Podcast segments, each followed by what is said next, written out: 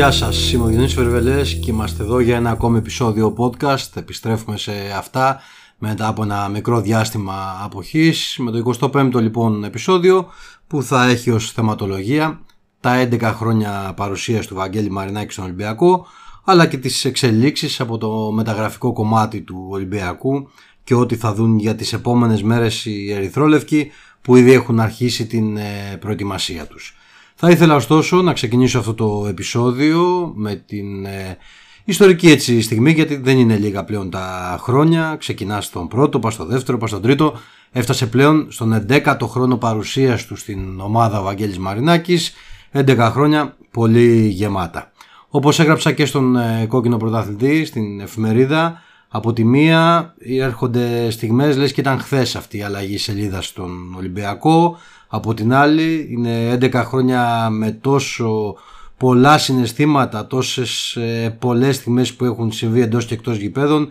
που νομίζεις ότι είναι στο τιμόνι του Ολυμπιακού περισσότερα από 20 χρόνια. Ο στόχος εξ αρχής ήταν ο Ολυμπιακός να πρωταγωνιστεί, να συνεχίσει λοιπόν την αυτοκρατορία του μετά από μια προβληματική σεζόν τότε που είχε και την αλλαγή σελίδας από τον Σοκράτη Κόκαλη στο Βαγγέλη Μαρινάκη, ο οποίος είναι η αλήθεια πως ήταν ουσιαστικά ο άνθρωπος που στις δύσκολες στιγμές του Ολυμπιακού μπήκε μπροστά, ήταν εκεί, αποφάσισε να πάρει ένα μεγάλο ρίσκο. Θα έχετε διαβάσει, θα έχετε ακούσει πάρα πολλά που είδαν το φως δημοσιότητας στη συνέχεια όσον αφορά στο άνοιγμα που είχε ο Ολυμπιακός. Ε, νομίζω ότι και άνθρωποι που ήξεραν τότε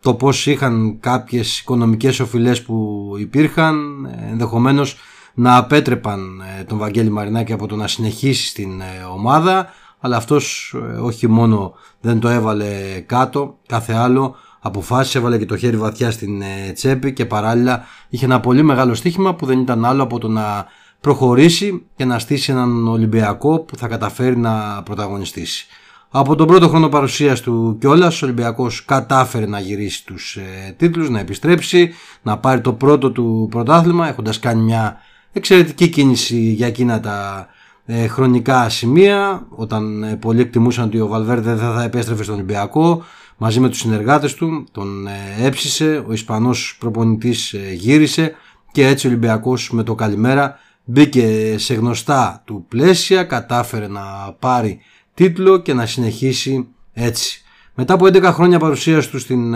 ομάδα και ο ίδιος έχει αλλάξει, προφανώς και κάποιες αλλαγές προπονητών που έγιναν και δεν ήταν πετυχημένες για τους ε, ερυθρόλευκους έφεραν σε άλλη μοίρα με τον Πέδρο Μαρτίνς να είναι στην τέταρτη του σεζόν πλέον στην ε, ομάδα, τον ε, Πορτογάλο προπονητή που μπαίνει και στην σεζόν 2021-22 για να δώσει την ανάλογη συνέχεια στον Ολυμπιακό. Στα 11 χρόνια παρουσίας τους, στους Ερυθρόλευκους ο Βαγγέλης Μαρινάκης έχει πανηγυρίσει 9 πρωταθλήματα αλλά η αλήθεια είναι πως κατάφερε σε πολύ μεγάλο βαθμό όταν είδε τις ε, δυσκολίες που προέκυψαν και αγωνιστικά και εξωαγωνιστικά να είναι εκεί και πάλι πρωταγωνιστής. Ε, μπήκε μπροστά,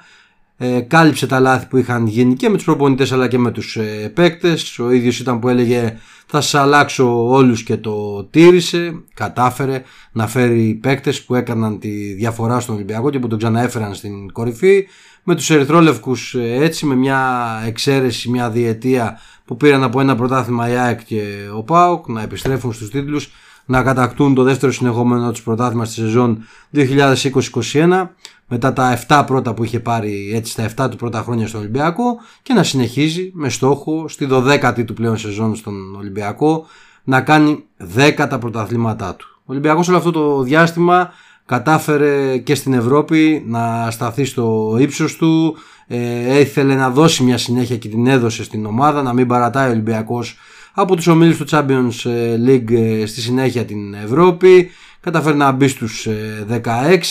σίγουρα μπορεί και περισσότερα. Έχει αλλάξει πολύ και η διοργάνωση και στο Europa League συμμετέχουν ομάδες που κάλλιστα θα μπορούσαν να είναι στους ομίλους του Champions League για να διακρίνονται μάλιστα και εκεί. Αλλά όπως και να έχει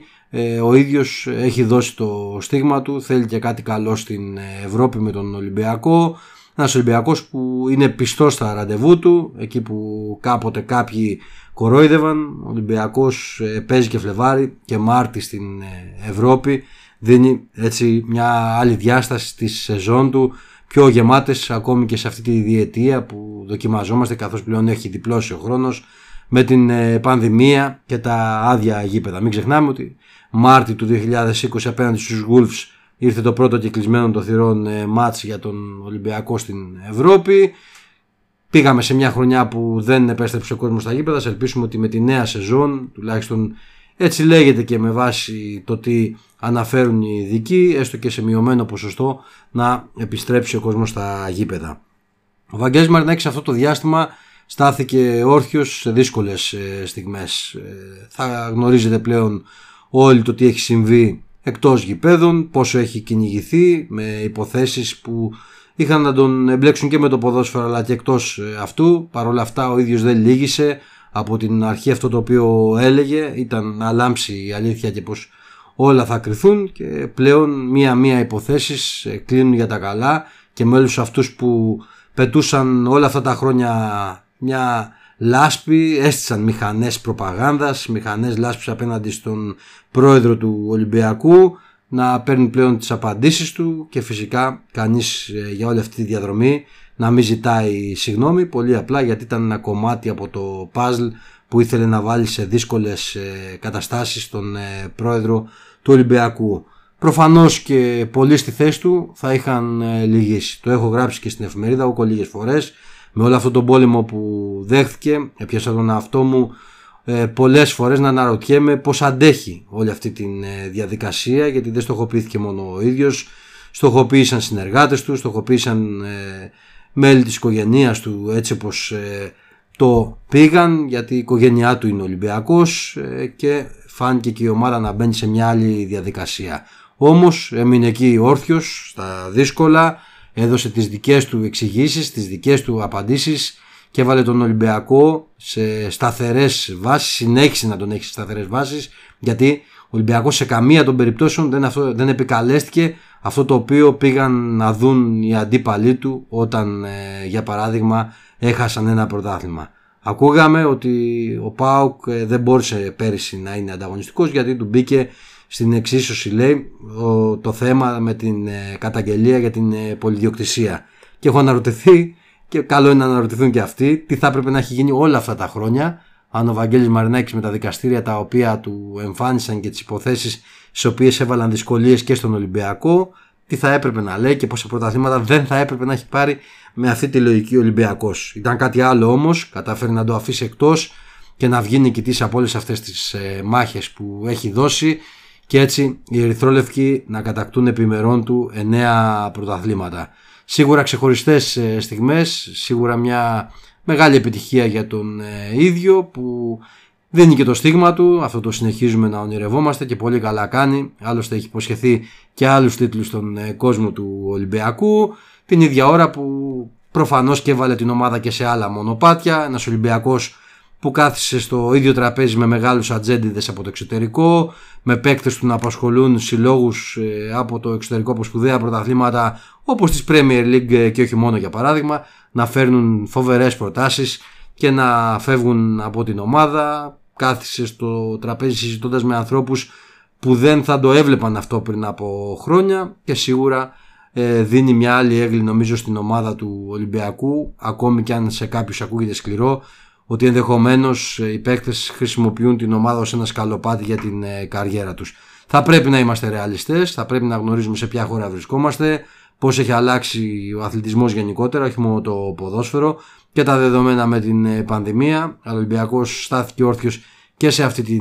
διαδικασία και έτσι θα συνεχίσει να πορεύεται. Πολύ απλά γιατί έχει μπροστά έναν άνθρωπο ο οποίος αποτελεί εγγύηση, είναι αυτός που ξέρει πολύ καλά για το πώς παίζεται το παιχνίδι και πάνω σε αυτές τις ε, βάσεις θα μπει και ο Ολυμπιακός της νέας ε, χρονιάς. Δεν θα μπορούσα να παραβλέψω την ε, φιλανθρωπική δράση αυτού του ανθρώπου που όλα αυτά τα χρόνια έχει βοηθήσει πάρα πολύ κόσμο αν αρχίζει κάποιος και βάζει κάτω τα δεδομένα από το Ίδρυμα Ελπίδα και τα παιδιά που δίνουν τη δική τους μάχη για την ζωή με τον καρκίνο ε, σε άλλες δράσεις με φαινόμενα που χτύπησαν τη χώρα μας όπως οι πλημμύρες τότε οι καταστροφές στη Μάνδρα ε, αν θέλετε ε, περιοχές που δοκιμάστηκαν με σεισμούς και το πώς στάθηκε δίπλα με όλη αυτή την συνεισφορά του ο πρόεδρος του Ολυμπιακού και η ίδια η ομάδα, ε, πράγματα που δίνουν μια άλλη διάσταση. Και σίγουρα και πολλά πολλά παραδείγματα που δεν έχουν δει το φως της δημοσιότητας, άνθρωποι που βοηθήθηκαν ατομικά με πρωτοβουλία του Προέδρου του Ολυμπιακού και χωρίς να διαφημιστεί η όλη αυτή η κίνηση. Είναι πράγματα που σίγουρα οι ίδιοι τα αναγνωρίζουν και λένε το δικό τους ε, ευχαριστώ. Άνθρωποι που πήραν δικαίωμα στη ζωή και στην ελπίδα σε αυτή και νομίζω ότι καλό είναι να τα καταγράφουμε και να τα θυμούνται ορισμένοι που όλα αυτά τα χρόνια το μόνο που κοιτούσαν ήταν να πετούν ε, λάσπη απέναντι σε έναν άνθρωπο που δοκιμάστηκε πολύ και έδειξε ότι έχει τις αντοχές, έχει το στομάχι να αντέξει σε όλο αυτόν τον ε, πόλεμο, την ψυχή να το πω καλύτερα, τα καρύδια αν θέλετε κόντρα σε όλους αυτούς για να κρατήσει τον Ολυμπιακό σε ψηλό επίπεδο και το όνομά του επίσης με τις επιχειρήσεις του να επεκτείνονται και να γίνονται όλο και περισσότερες και μάλιστα πετυχημένος σε όλους τους τομείς με τους οποίους ε, ασχολήθηκε. Να είναι γερός λοιπόν ο πρόεδρος του Ολυμπιακού, να συνεχίσει έτσι για τη 12η, 13η, 14η, 15η, όσες χρονιές ο ίδιος αποφασίσει ότι θέλει να είναι δίπλα στον Ολυμπιακό για να τον έχει πρωταγωνιστεί, να κατακτά τίτλους και να κάνει τις δικές του πορείες στην ε, Ευρώπη με στόχο αυτό το συνεχίζουμε να ονειρευόμαστε που ο ίδιος έβαλε στο πλαίσιο του όλα αυτά τα χρόνια της παρουσίας του στην ομάδα. Πάμε να σταθούμε λίγο και για τον Ολυμπιακό της νέας περίοδου. Είναι ξεκάθαρο όπως θα έχετε διαβάσει, δει, ακούσει από ειδήσεις, ε, δημοσιεύματα, ό,τι προκύπτει από το ερυθρόλευκο ρεπορτάζ μας, μας περιμένει ένα καλοκαίρι με ιδιαίτερο ενδιαφέρον, νομίζω το συνειδητοποιείτε. Φαίνεται η διαδικασία να είναι πιο ομαλή από την περσινή σεζόν. Το λέω γιατί αρχές Αυγούστου το Ολυμπιακός ε, περίμενε να παίξει τη ρεβάνς με τους ε, Wolves. Υπήρχε κάβα και στο τελικό του κυπέλου Ελλάδας με την ΑΕΚ που τελικά τον έπαιξε Σεπτέμβρη μήνα και ενώ είχε κάνει τις κινήσεις του για τη νέα χρονιά το 2020-2021. Πλέον έχουμε μπει και τυπικά με την έναρξη της προετοιμασίας στη σεζόν 2021-2022. Η ομάδα ετοιμάζεται να ταξιδέψει στην Αυστρία που θα δώσει και αρκετά φιλικά παιχνίδια έχοντας ουσιαστικά κάνει μια πολύ καλή μεταγραφή όπως είναι ο Τικίνιο και περιμένοντας να δούμε τις επόμενες εξέλιξεις. Στην Αγγλία θεωρούν τυπικό θέμα την μεταγραφή του Ρουί Πατρίτσιος στην ε, Ρώμα και την έλευση του Ζωζέ Σα στην ε, ομάδα των ε, Wolves εκεί που θα βρει τον Ντανιέλ Ποντένσε έναν πρώην του συμπέκτη στον Ολυμπιακό. Περιμένουμε να δούμε λοιπόν το τυπικό κομμάτι με τον Ολυμπιακό να κοιτάζει και στο Euro για τερματοφύλακα όπως είναι ο Βάτσλικο Τσέχος για τον οποίο υπάρχουν πάρα πολύ καλά λόγια όπως καλά λόγια και ε, γνωρίζει βέβαια την αγορά αυτή ο Ολυμπιακός με την Ομόνια και τον ε, Φαμπιάνο τον τερματοφυλακά της και αυτός είναι ένα από τα ονόματα που παίζουν. Δεν είναι όμως τα μοναδικά. Ο Ολυμπιακός έχει μια λίστα με τερματοφύλακες και θα θελήσει δεδομένα να είναι έτοιμος την επόμενη ημέρα σε αυτό το κομμάτι του παζλ ε, με τον πορτιέρο του. Ποιος θα είναι δηλαδή αυτός που θα κληθεί να αναλάβει τη θέση του Ζωζέσα που η αλήθεια είναι στα τρία του χρόνια στον Ολυμπιακό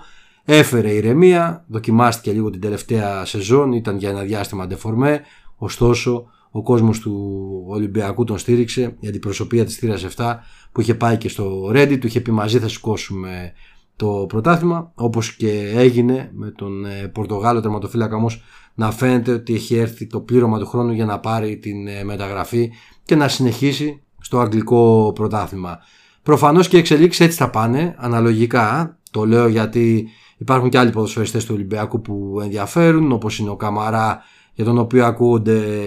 διάφορα σενάρια και με την Άπολη να τον ε, καλοβλέπει. Εκεί που ο Ολυμπιακός φαίνεται να δουλεύει πολύ καλά την περίπτωση του Κουντέ από την ε, Γερμανία και τη Μάιντς για να έρθει στην ε, ομάδα του Ολυμπιακού και να συνεχίσει εδώ την καριέρα του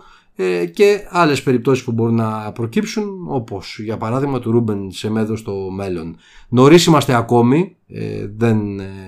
είναι κάτι καινούριο. Η ομάδα και άλλες σεζόν είδαμε παίχτε να παίζουν και να βοηθούν και στα προκριματικά και να φεύγουν και στο τέλος της μεταγραφικής ε, περίοδου. Δεν θα απέκλεια έτσι να δούμε και κάτι τέτοιο να γίνεται. Αλλά είναι δεδομένο πως ο Ολυμπιακός δεν θα μείνει άδειο στο ρόστερ του, δεν θέλει να μείνει κενός ε, με προβλήματα εκεί. Έτσι θέλει να τα καλύπτει και κάτι τέτοιο άλλωστε θα γίνει για όλες τις θέσεις όπου θα προκύψουν ε, κενά. Όπως φαίνεται για παράδειγμα να προκύπτει ένα με την ε, απόφαση του Χωσέ Χολέμπας ε, να μην συνεχίζει την ε, ομάδα. Ο Ολυμπιακός βλέπει παίχτη για την αριστερή του πλευρά εκεί που έχει μείνει ο Όλεγκ Ρέαμψουκ.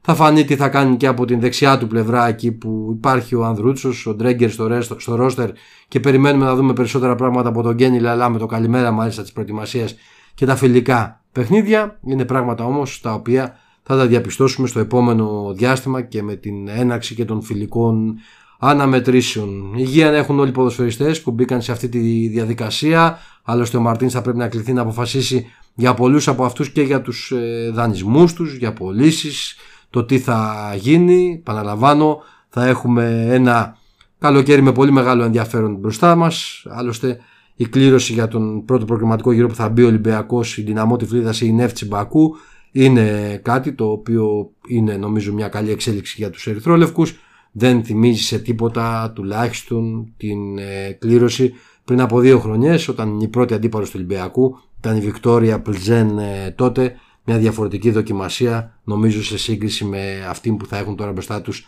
οι Ερυθρόλευκοι. Δεν θα είναι εύκολος ο δρόμος στη συνέχεια βέβαια. Θα χρειαστεί δύσκολη προσπάθεια και γι' αυτό ο Μαρτίνης με τους παίκτες και τις μεταγραφές που είναι να έρθουν στην ομάδα να δούμε και ποιοι θα φύγουν τελικά από την ομάδα. Θα κληθούν να μπουν λοιπόν στη διαδικασία ο Ολυμπιακός να πετύχει τον πρώτο του μεγάλο στόχο της χρονιάς που δεν είναι άλλος από την είσοδό του στους ομίλους του Champions League. Σας ευχαριστώ για την ακρόαση σε αυτό το επεισόδιο. Μείνετε εδώ. Κάντε subscribe ε, σε όλες τις πλατφόρμες που ανεβαίνουν τα επεισόδια podcast του Θρύλος ε, Είσαι. Αυτό ήταν το 25ο επεισόδιο που κάναμε και είχατε την ευκαιρία μόλις να ακούσετε οπότε στην Apple, στην Google, στο Anchor μπορείτε να γράφετε συνδρομητές για να ενημερώνεστε για τα νέα επεισόδια. Θυμίζω πάντα και το κανάλι μας στο YouTube με το Θρύλος Είσαι όπου θα υπάρχουν άμεσα και νέες live ε, streaming εκπομπές όπως κάναμε για να καλύψουμε όλες τις εξελίξεις, ε, τα φιλικά παιχνίδια του Ολυμπιακού, τις μεταγραφές και ό,τι προκύπτει από αυτές. Επιστρέφουμε λοιπόν στο ρυθμό που